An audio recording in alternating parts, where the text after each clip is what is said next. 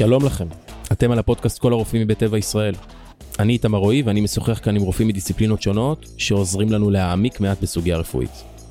בפרקים הקודמים על מיגרנה דיברנו בין היתר על מנגנון המחלה, טריגרים שמעוררים את ההתקפים שלנו, הרבה מאוד מיתוסים, והאם כמובן לתזונה יש קשר למיגרנה.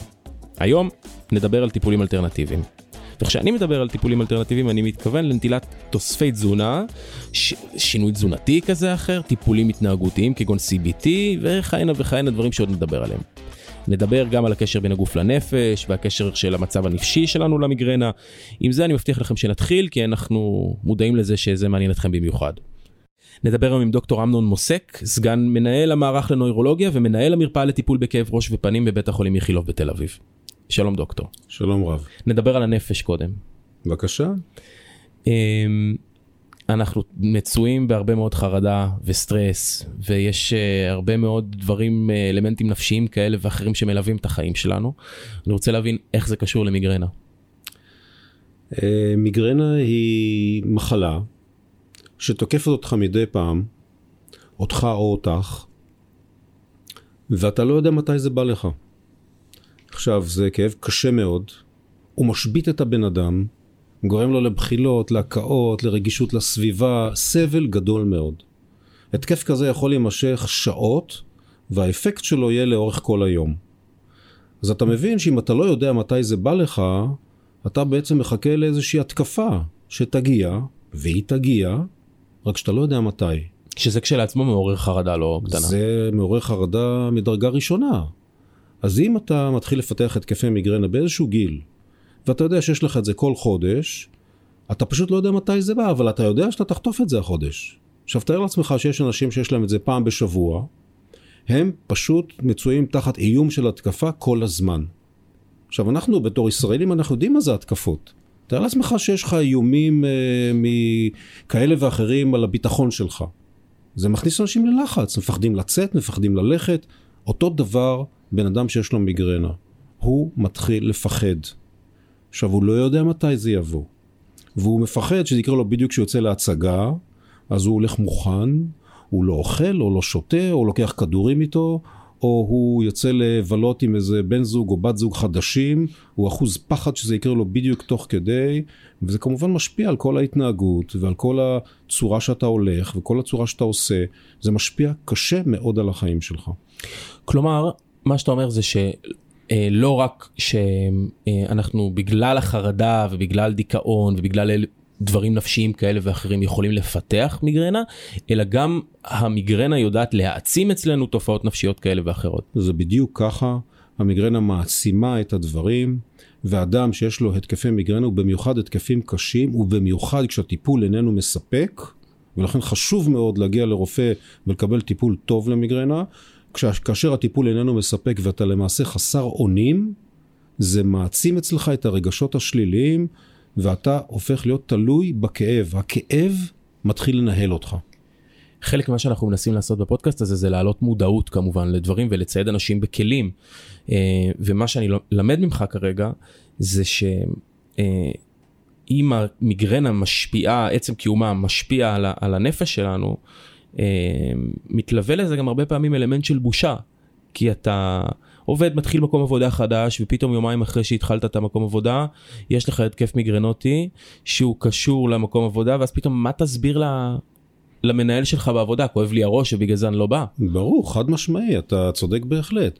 זה לא רק עובד חדש, תאר לך עצמך מורה. מורה הולכת לשיעור, יש לה שיעור כל יום, כמה שיעורים, פתאום יש לה התקף מיגרנה, וההתקף יגיע, אנחנו יודעים. הוא יגיע באיזשהו שלב החודש. יש לה שיעור, מה היא עושה? היא לא יכלה פתאום להיכנס לכיתה, אני מבטלת, מה תגיד המנהלת? עכשיו, זה לא קורה פעם בעשר שנים, זה קורה כל חודש.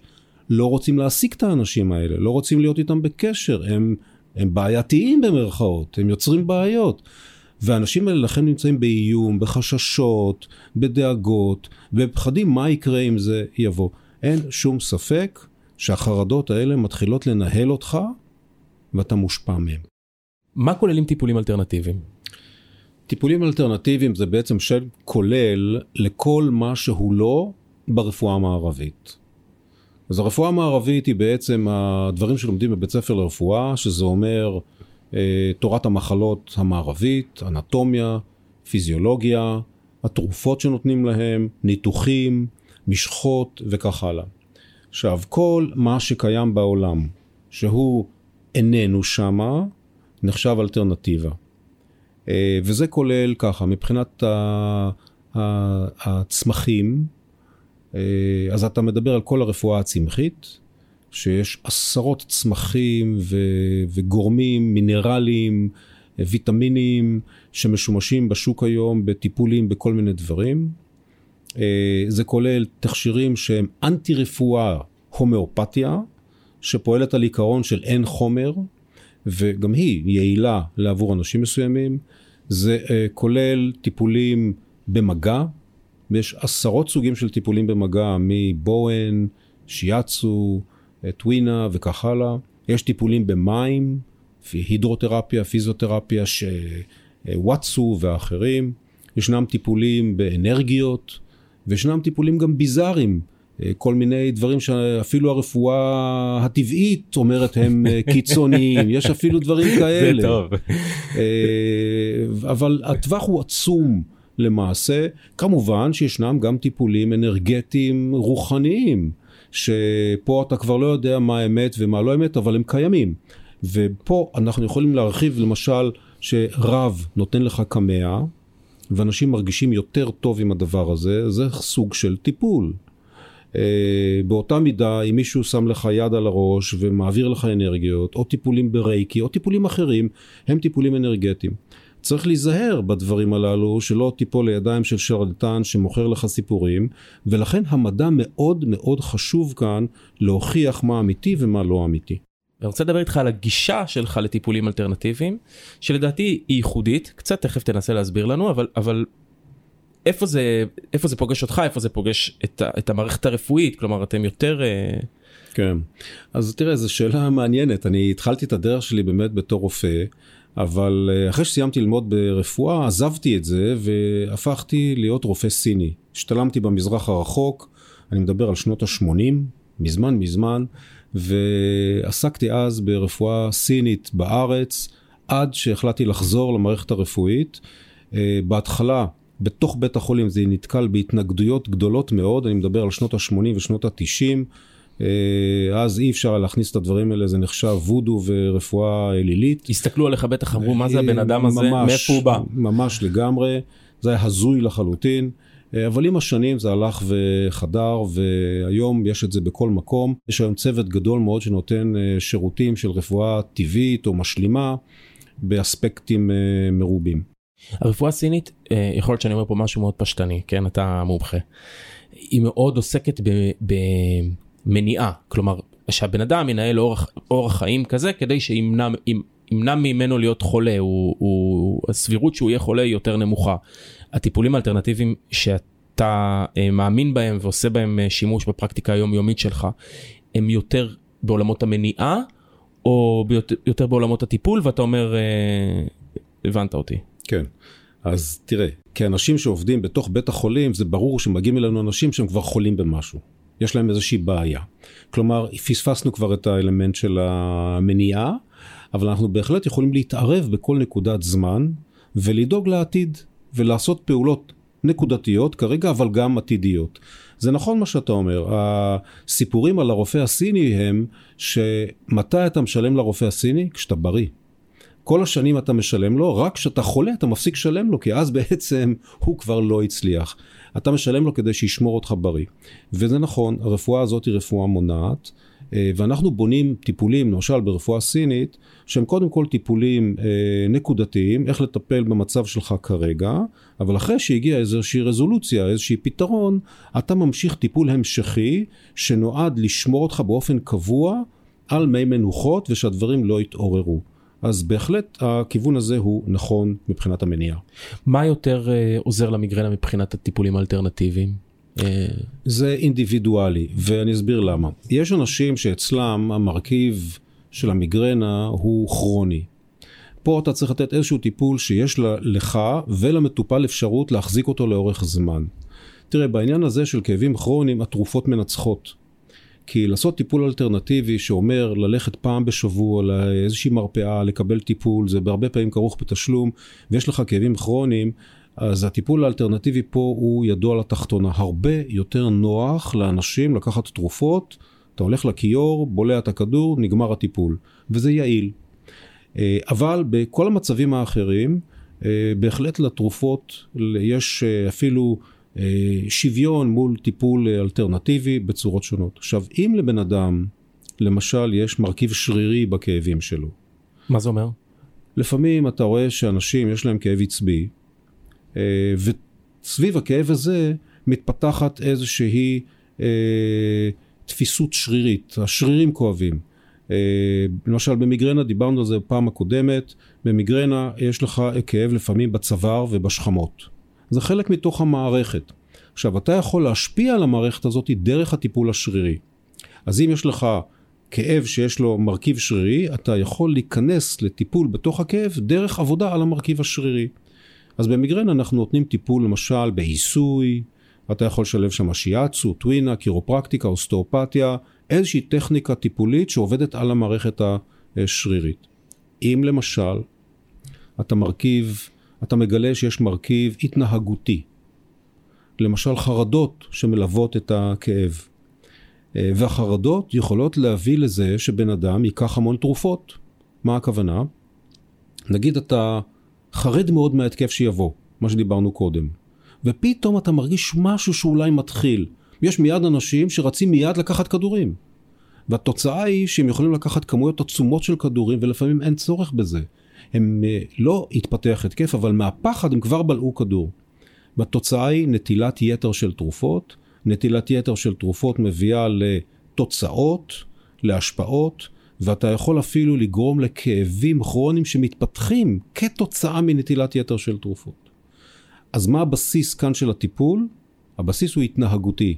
אתה מלמד את האנשים ללמוד לשלוט בסיטואציה, לא לפחד, להחליט אם צריך או לא צריך, ואת זה אנחנו עושים בטכניקות כמו שהזכרת CBT, ביו-פידבק, היפנוזה ועוד.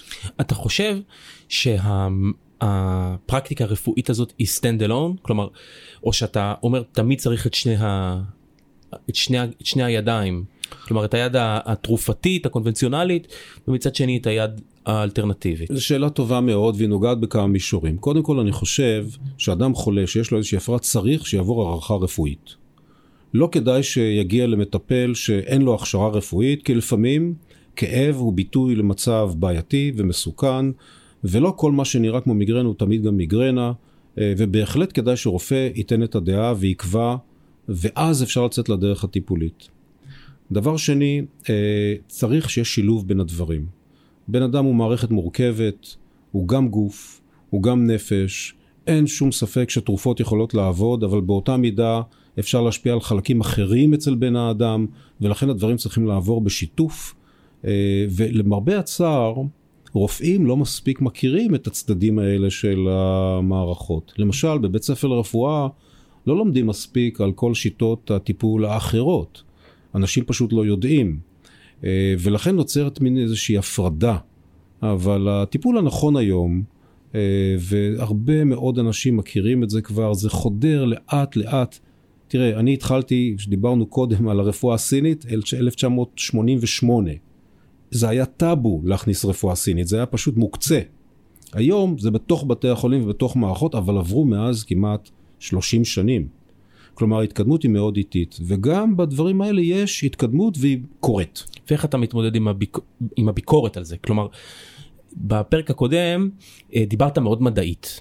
כלומר אמרת אין לנו הוכחה מדעית ששוקולד יין אה, איך אתה מתמודד עם הביקורת הזאת שאומרת שרפואה אלטרנטיבית היא בסדר כאילו היא לא ה...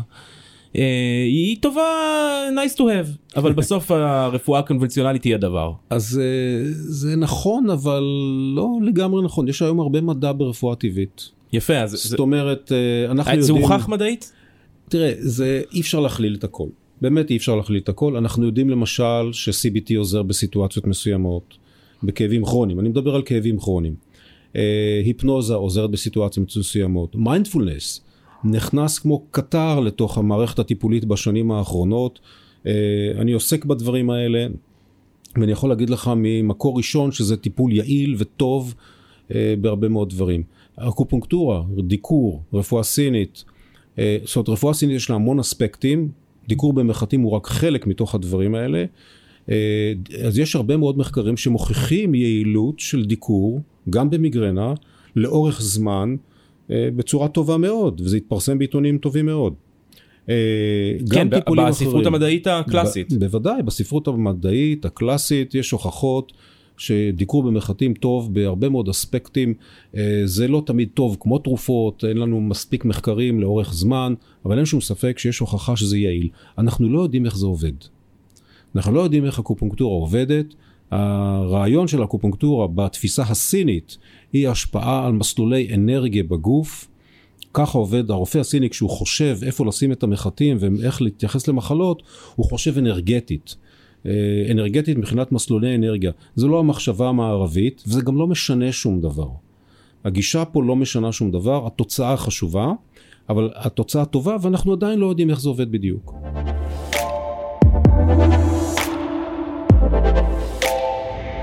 זה בעצם מוליך אותנו לאורך כל ה... לאורך שני הפרקים שאנחנו מדברים, שיש שני צירים. כלומר, אתה, אתה מאמין בזה ואתה דוגמה טובה לזה.